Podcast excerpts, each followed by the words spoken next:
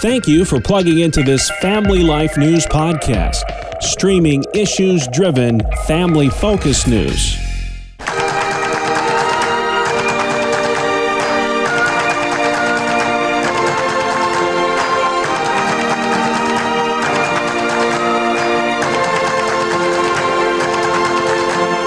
And welcome back to another edition of Capital Connection.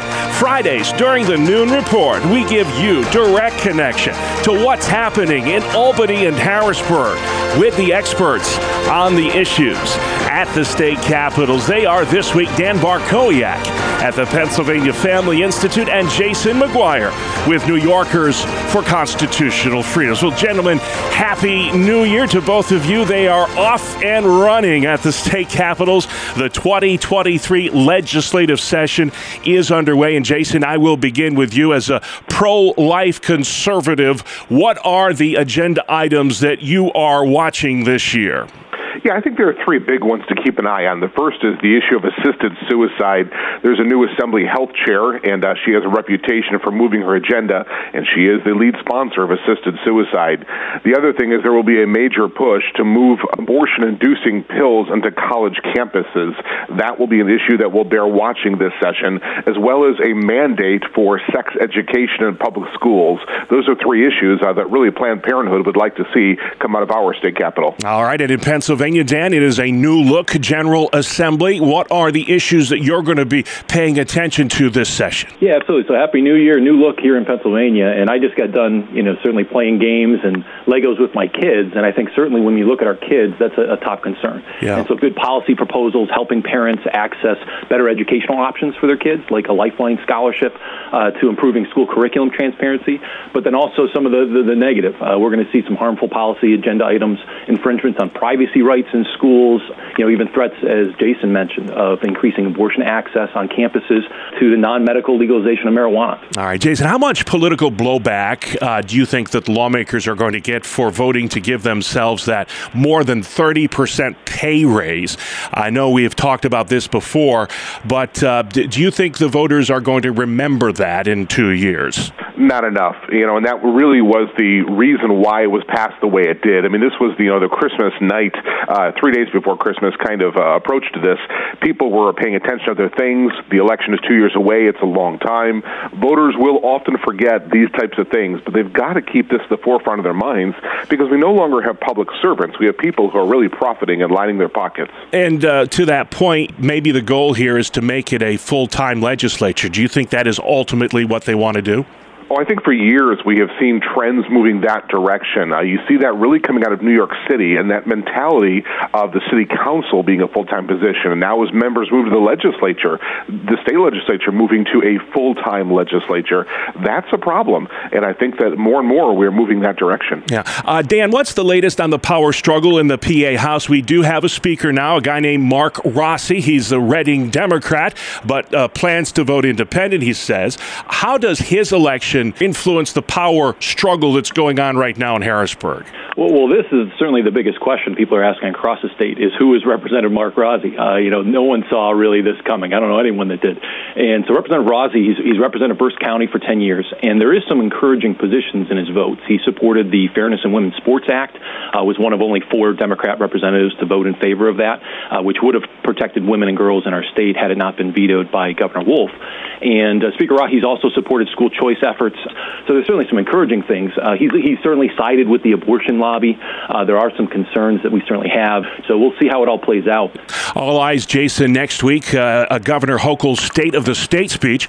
That will happen on Tuesday. Do you see any effort in, in kind of what she has allowed out as far as a preview of that speech of her trying to reach across the party lines? Or will this speech be pretty much what the past several have been? a legislative wish list for the far left. You know, this is a little unusual in the sense that the governor is not leaking a lot about what she is planning to do. Normally, you hear stories dropping weeks leading up to the state of the state. It's been relatively quiet. I think the governor has an opportunity to pivot more to the center now that she has won her election, but I don't know that she's going to do that. The conversation, even regarding uh, criminal justice, has revolved more around training judges rather than repealing cashless bail. So, not a whole lot of moderation is occurring thus far. Do you think the out migration issue will come up? Know for the second year in a row, New York State is tops in the nation when it comes to its residents fleeing the state. She got to address that, doesn't she? You know, she made some passing references to that at her inauguration, uh, so she certainly is aware of the fact that hundreds of thousands of people are fleeing the state. There will be some proposals that will attempt to close that. Whether or not you can make it through a Democratic supermajority in the legislature, that remains to be seen. Again, that state of the state is Tuesday. A lot of us will be watching that. Dan, Governor elect Josh Shapiro will take the oath of office a little later. I think it's not till January 17th that that happens. You know, he's really difficult to read here because he has indicated support for a lot of the things that you support, like school choice. Do you think that you can take him at his word on that? Well, I think let's look at school choice, you know, especially early on in his candidacy he did say it wasn't just kind of a passing question. You know, he had it on his website pointing at school choice. He says he favors adding choices for parents and educational opportunity for students in uh, school districts that are low performing. So it's certainly something that he has advocated for, and, and it definitely makes a ton of sense, no matter what your party is, uh, to empower more parents with these options. So I think, especially early on uh, in his time as governor, it's certainly something we can, uh, you know, look to, to hold him to. All right. A lot of new laws, Jason, took effect the first of the year, including a minimum wage hike, the expansion of the Paid Family Leave Act. Those are just a couple. Uh, do you think these measures, although popular with the voters, will ultimately hurt small business in New York? Yeah, I do. I mean, you think about the fact that you can't even hire a kid in, in New York to uh, bag groceries for less than $14 an hour uh, this year. And who are we kidding? You can't even get a bag for your groceries in New York. it, it, it's going to become a problem. And, you know, these wages are unsustainable. That cost uh, is being passed down to businesses. It is simply unsustainable. And I think in 2023, you're going to see a lot more problems for small businesses across this state. Things costing more as well in Pennsylvania. Dan, I want to ask you about the uh, the toll hike on the Pennsylvania Turnpike. I believe I could be wrong here, but I believe that is the highest taxed toll road in the entire country. But it's going up another five percent in 2023.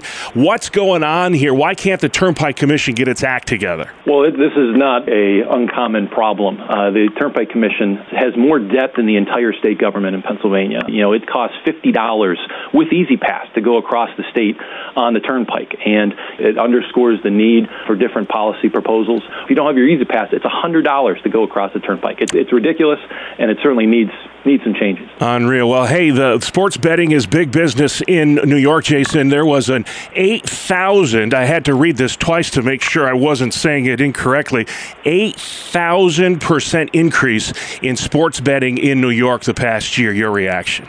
Well, you know, obviously, I'm most concerned about those who have a problem with gambling addiction, and where you have that much access and that much anonymity now from your mobile phone, you're going to see growth in gambling addiction across this state. Uh, it's simply not worth the profits that the state is seeing from this. It's wrong. It's immoral.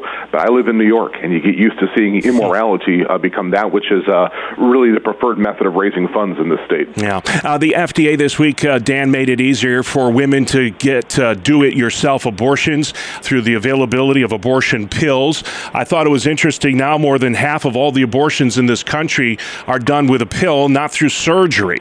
How uh, concerned are you with this FDA action this week? Uh, it's just tragic news. This is something every pro life citizen should have at the top of their radar. Uh, when you look at what's been happening here in Pennsylvania, while there was a, a, trend, so to speak, in fewer abortions, more lives are being saved. Planned Parenthood was closing clinics. The last few years, Planned Parenthood's opened three clinics. Uh, we've seen a rise, a 10% rise in abortions in our state.